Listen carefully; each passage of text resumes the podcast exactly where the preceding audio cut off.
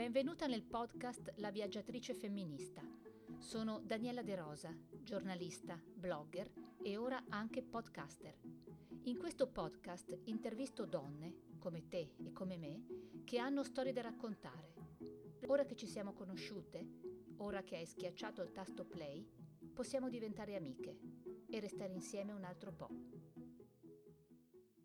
Cosa vuol dire avere buone maniere nel 2020? Eh è una domanda veramente interessante perché molto spesso si confonde il Galateo con le buone maniere. Il Galateo sono delle regole eh, su eh, quale forchetta usare, su come scrivere un biglietto di ringraziamento e sono sicuramente regole importantissime, ma non c'entrano veramente nulla con l'avere buone maniere. L'avere buone maniere è semplicemente mettersi in un atteggiamento cioè, um, empatico e eh, cercare di mettere le altre persone a proprio agio. Quindi possiamo applicare alla lettera tutte le regole del Galateo e non avere comunque un briciolo di buone maniere perché molto spesso purtroppo queste regole vengono usate per distanziare, per darsi un atteggiamento snob e questo è assolutamente il contrario delle buone maniere per l'appunto, mentre possiamo non sapere nulla di Galateo, magari usare la forchetta sbagliata, ma avere buone maniere perché cerchiamo sempre di medesimarci negli altri e di metterli il più possibile a loro agio. Dunque, tu sulle buone maniere praticamente hai costruito una professione perché di questo ti occupi. Sì. E questo è nato da un'esigenza, cioè dal fatto che hai visto che intorno a te le buone maniere mancavano? Sicuramente sì, beh, io sono appassionata di buone maniere e di Galateo fin da piccola e ho sempre pensato che conoscere il Galateo mi avrebbe aiutato a sentirmi più sicura, visto che io non nasco esattamente come persona molto sicura di sé. Eh, ho lavorato per moltissimi anni nel lusso per eh, grandi marchi, grandi multinazionali e proprio mh, durante questa esperienza, mentre seguivo un progetto di customer care, mi sono eh, resa conto che eh, a fianco, eh,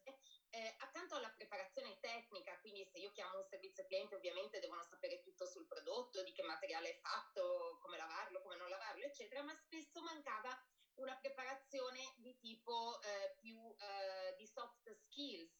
quindi c'erano magari dei toni non esattamente eh, amichevoli piuttosto che delle altre espressioni che non erano eh, pensate per mm, rendere impeccabile l'esperienza che un cliente di un marchio del genere si aspetta. E quindi da questo ti è nata l'esigenza o il desiderio di insegnare a comportarsi civilmente nel mondo. Sì, diciamo che è stato un po' un, un doppio binario e poi mi ci è anche voluto diciamo un po' per unire i puntini. L'altra,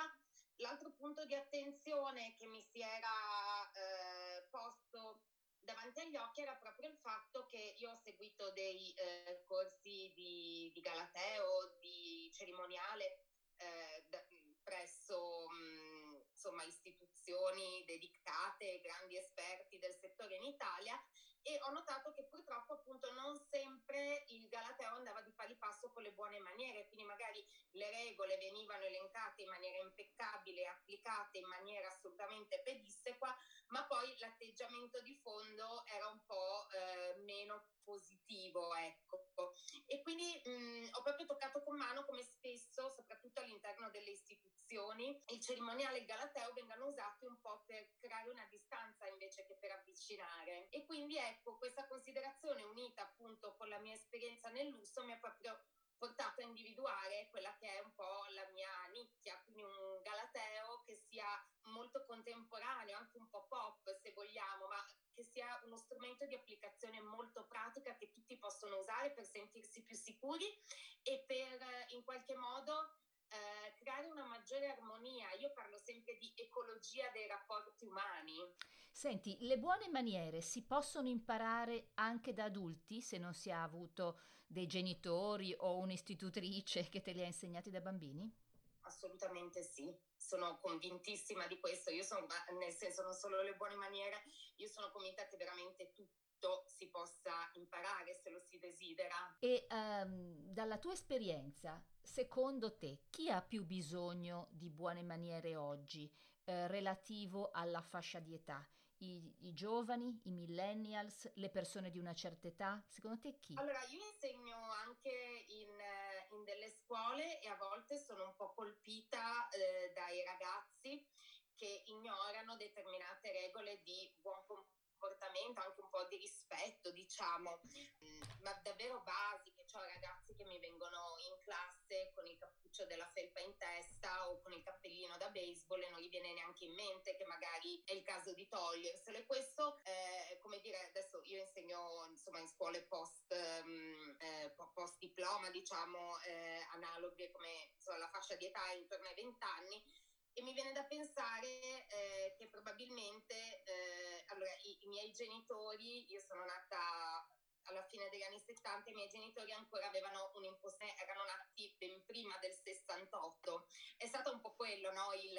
lo spartiacque. Dopo il 68 si sono un po' buttate alle ortiche tutte le regole, perché giustamente da un certo punto di vista eh, prima le regole prendevano il sopravvento sulla personalità del, delle persone e spesso si, veniva imposto anche di rinunciare ad esprimere se stessi per conformarsi a delle norme sociali e non è assolutamente eh, qualcosa a cui ambisco che si ritorni, ci mancherebbe altro, quindi sicuramente l- l'affermarsi di una dimensione più legata alla realizzazione personale, al, um, all'espressione di se stessa è stata qualcosa di assolutamente positivo. Purtroppo però ha fatto perdere di vista delle minime regole di eh, così,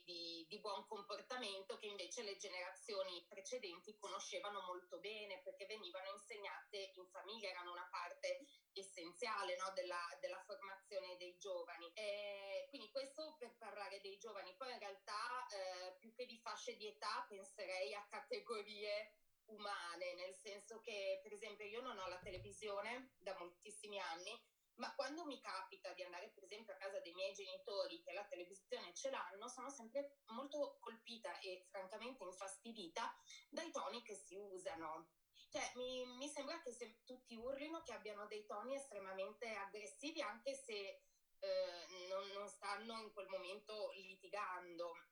Quindi ecco, tutta la categoria della comunicazione televisiva secondo me eh, è proprio improntata su delle maniere veramente abbastanza brutte, così come spesso purtroppo vediamo i nostri politici che dovrebbero un po' eh, tenere alti gli standard, diciamo che invece, ahimè, ehm, scadono un po' sul fronte della della gentilezza, della delicatezza. Mi rendo conto che è anche un po' parte del gioco, però credo che eh, non si dovrebbe abdicare così a, a, un, a, un, certo rispetto almeno della forma, ecco. Senti, tu sei specializzata in galateo cross culturale, quindi ti vorrei fare due domande su questo argomento. Eh, la eh. prima è se tu trovi che l'Italia sia diversa da altri paesi eh, in questo senso eh, in buone maniere, in che cosa si differenzi e quale possa essere invece un paese dove le buone maniere sono più applicate. Ma allora in realtà eh, a me appassiona moltissimo il tema della Galateo cross culturale perché eh, è qualcosa che veramente sconfina nella sociologia e non è semplicemente un Galateo. Non credo è una domanda che mi fanno molto spesso, quella di qual è il paese più educato al mondo. Mm, mi viene da dire che non,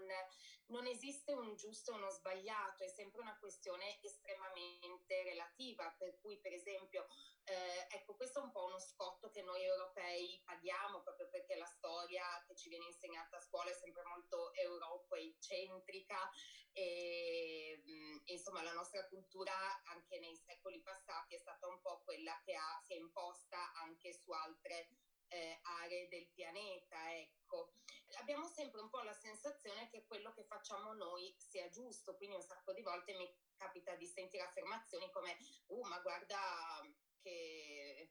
che poco educati che sono nei paesi arabi mangiano con le mani o in India. In realtà, ehm, per esempio, mangiare con le mani in India ha un, ha un, ha una radice culturale profondissima che è legata anche a eh, tutto quello che è la cultura vedica e lo yoga, quindi anche di connessione non solo, ehm, eh, cioè di connessione eh, fisica con ciò che poi noi andiamo a ingerire. Molto spesso in India si mangia seduti per terra perché eh, appunto come sa bene chi, chi fa yoga, connettersi con la madre terra e stare scalzi ha proprio un significato come dire, molto più ampio del gesto banale che ci vediamo noi europei, ma perché è proprio una forma mentis diversa. La cosa meravigliosa di esplorare le maniere di altre parti del mondo è proprio questa, che capisci che le, le diverse usanze hanno delle radici eh, culturali e che appunto eh, rivelano una visione del mondo molto molto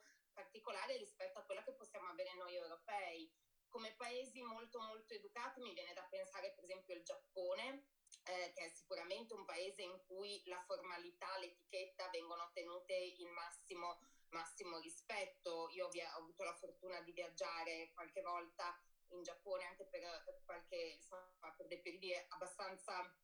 prolungati e sono sempre rimasta molto colpita dal, da come davvero a tutti i livelli della società eh, ci sia un grande rispetto della forma.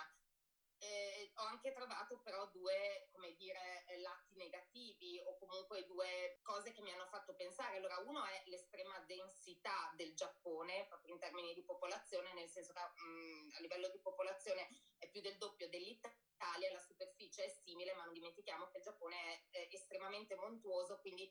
la popolazione ha una concentrazione lungo la linea costiera che noi fatichiamo a immaginare. E quindi quando c'è così tanta vicinanza eh, fisica diventa veramente indispensabile mantenere mh, delle maniere, stare dentro un perimetro, perché sennò si rischia veramente la, la guerra civile. L'altra cosa è che molto spesso il rispetto dell'armonia, che è uno dei principi guida, diciamo, della, della società giapponese, per cui ognuno deve stare al proprio posto e, come dire, essere un ingranaggio del sistema, va a scapito di, eh, della dimensione personale. E quindi eh, appunto ci sono fenomeni preoccupanti come per esempio quelli degli hikikomori, questi ragazzini che si isolano dal resto del mondo perché non si sentono in grado di essere un ingranaggio funzionale di questa società. O comunque in generale non credo che mediamente la qualità della vita in Giappone sia così tanto alta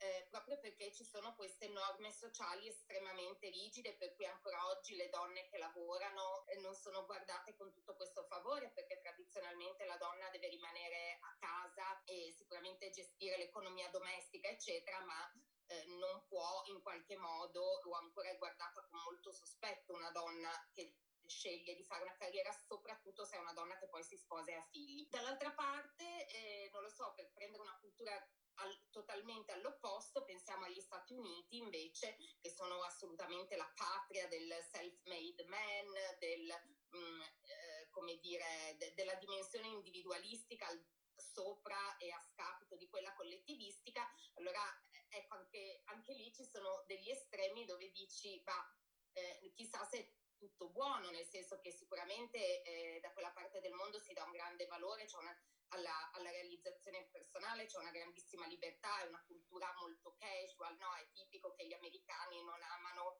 troppo le formalità, se si va a un pranzo di business con un americano si può iniziare a parlare di business appena si è appoggiato il menù e fatta l'ordinazione, mentre in altre culture devi prima aver creato il, il rapporto, la fiducia, eccetera, per cui i pranzi di business poi sono in realtà dei pranzi dove si chiacchiera per conoscerci, ecco. Però appunto anche nella cultura americana eh, tutta questa enfasi sulla dimensione personale sappiamo bene che ha faldato un po' il tessuto sociale, quindi ci sono moltissime eh, famiglie che vivono completamente eh,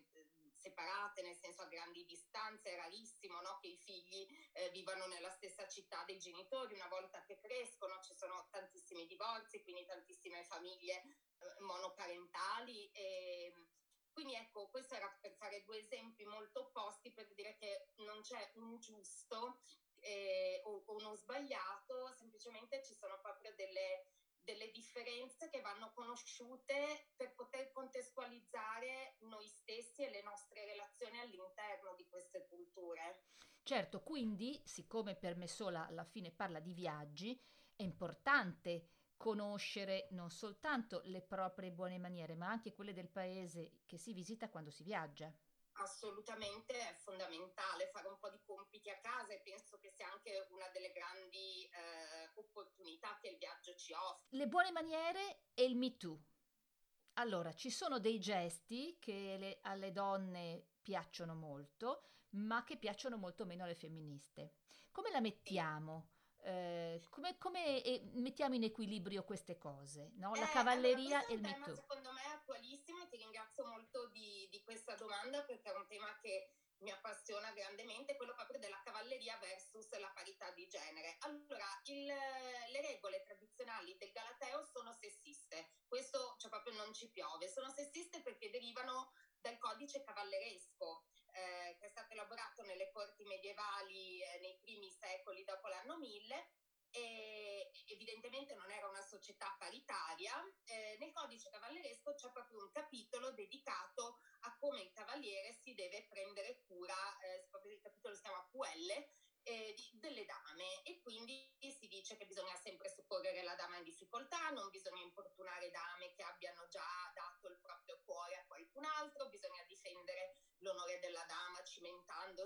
prove di coraggio e via dicendo. Poi tutto questo ovviamente una volta traum- tramontato il feudalesimo e, e con esso insomma le, le, corti medievali è stato però ehm, tutti questi concetti sono stati eh, attraverso i poemi epici che sono poi stati ripresi in epoca rinascimentali sono traslati nelle corti del, del Rinascimento, del Seicento e del Settecento, eh, trasformandosi nella cosiddetta galanteria. Quindi il codice cavalleresco, questi principi assolutamente sessisti, sono stati nel, nel 6-700 rielaborati in una chiave molto più frivola perché le corti del 6-700 non erano più corti di nobiltà guerriera ma erano cor- corti di nobiltà eh, come dire, proprietaria terriera che pensava fondamentalmente a divertirsi, quindi è stato rielaborato tutto in un'ottica molto più, molto più frivola e leziosa ed è proprio in questa...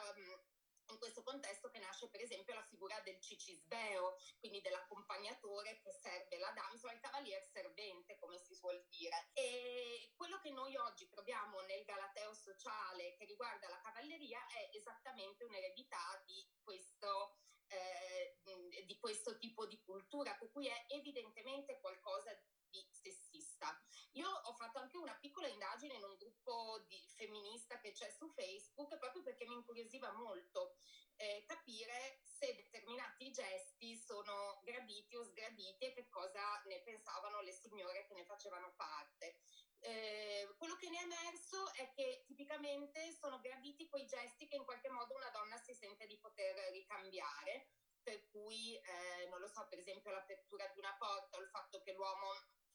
prenda il lato esterno camminando sul marciapiede, quindi lascia la donna al lato interno per farla sentire più protetta, che le ceda il passo, che le apra una portiera di una macchina. Quelli sono gesti apprezzati perché vengono visti proprio come una pura squisitezza senza nessun secondo fine, diciamo così. Mentre sono molto più controversi tutti quei gesti che prevedono, come dire, una dipendenza della donna nei confronti dell'uomo, per esempio il classico pagare la cena. Soprattutto questo l'ho visto nelle ragazze più giovani, mi sono sentita tante volte dire io quando esco con un uomo, eh, con un corteggiatore, insomma con un ragazzo, mi sento molto a disagio a farmi pagare la cena perché poi mi sento in debito come se gli dovessi in qualche modo restituire qualcosa. E, e questa è una cosa che penso, non lo so, mh, mm, no, non sarebbe mai venuta in mente a una signora di un'altra generazione. Quindi un po' perché oggi diamo molto per scontato l'egoismo, no? Cioè nella nostra società eh, non c'è niente di gratuito, se c'è qualcosa di gratuito tipicamente la frase è attenzione perché se è gratis vuol dire che il prodotto sei tu. E quindi ecco, le ragazze di oggi sono molto più consapevoli di questa dinamica. Eh, dall'altra appunto è anche un po' una cosa che fa cioè, che mi rattrista un po', anche se la trovo assolutamente comprensibile dal loro punto di vista, però un po' mi rattrista perché penso, guarda un po', magari uno vuole fare comunque un, un gesto gentile e assolutamente disinteressato e poi invece eh, viene mal, malinterpretato, ecco. Dall'altra parte, intervistando uomini, ho anche capito che però ci sono ragazze che se ne approfittano bellamente, nel senso che nel momento in cui escono eh, con un ragazzo danno per scontato che il ragazzo pagherà e ordinano con la ragosta e lo champagne. Quindi tu fai dei corsi di buone maniere eh, sia a dei singoli che a delle aziende. Eh, io mh, mm, lavoro, adesso sto lavorando molto online con dei corsi eh, appunto um, in, in, remoto su Zoom eh, per insegnare a sentirsi più sicuri tramite usando le buone maniere ris- rispolverando un po' le regole base del Galateo, ma applicandole a delle situazioni molto pratiche. E poi sì, lavoro molto con le aziende, soprattutto aziende del lusso oppure del settore eventi. Customer experience è proprio la buzzword di, di questi anni. Eh, diciamo che l'attenzione si sta creando anche su questo tema. Senti, secondo te il coronavirus ha dato una svolta in meglio o in peggio al nostro modo di rapportarci con gli altri? Secondo coronavirus ha estremizzato quello che già c'era, nel senso che da una parte ho visto persone gentili diventare ancora più gentili, inventarsi eh, cose meravigliose, dall'altra parte purtroppo um, penso che abbiamo assistito tutti al fenomeno degli sceriffi da balcone, no? quelli che si mettono alla finestra la mattina e iniziano a scrivere status acidissimi su Facebook o su Twitter. Mm, mi sembra semplicemente che davvero si sia um, estremizzato un po' quello che, che già c'era, cioè chi era una persona positiva e altruista, probabilmente in questa situazione lo è diventato ancora di più, chi era una persona meno positiva e più incline invece alla critica distruttiva, credo che abbia trovato un terreno fertile su cui eh, piantare i propri semi, ahimè. Parliamo di persone. Mm, vorrei che tu mi facessi dei nomi, visto che nel tuo blog ne fai, di nomi di persone sì. famose. Indicami eh, una persona che secondo te ha le cosiddette buone maniere e una persona che per niente le ha e avrebbe invece bisogno di impararle. Allora, ho dedicato un workshop a Kate Middleton e quindi non posso che nominare lei come esempio di assoluta ehm, grazia nel aver imparato le buone maniere, perché poi la cosa bella di Kate Middleton è che lei non è nata in una famiglia reale, è nata in una famiglia sicuramente agiata ma non particolarmente raffinata, per cui ecco, lei mi sembra proprio la dimostrazione vivente che tutto si può imparare, è sempre impeccabile nei suoi modi, ovviamente nelle cose che noi possiamo vedere nelle sue uscite pubbliche, ma la cosa che mi piace sottolineare è come lei, pur eh, rimanendo nei ranghi di, di, quello che è il protocollo il cerimoniale di corte, è riuscita comunque a creare un'immagine molto vicina al popolo. Lei è estremamente pre- apprezzata perché viene percepita come molto accessibile. Per cui, per cui sicuramente mi sembra l'esempio perfetto per quello che mi chiedi. Per quanto riguarda degli esempi, insomma, invece in chiave negativa, mh, mm, ecco, non so, non, non, vorrei esattamente fare nomi, però direi che basta guardare un qualunque dibattito politico in uno dei famosi salotti tv già citati prima per farsi un'idea di chi possono essere degli esempi da non seguire.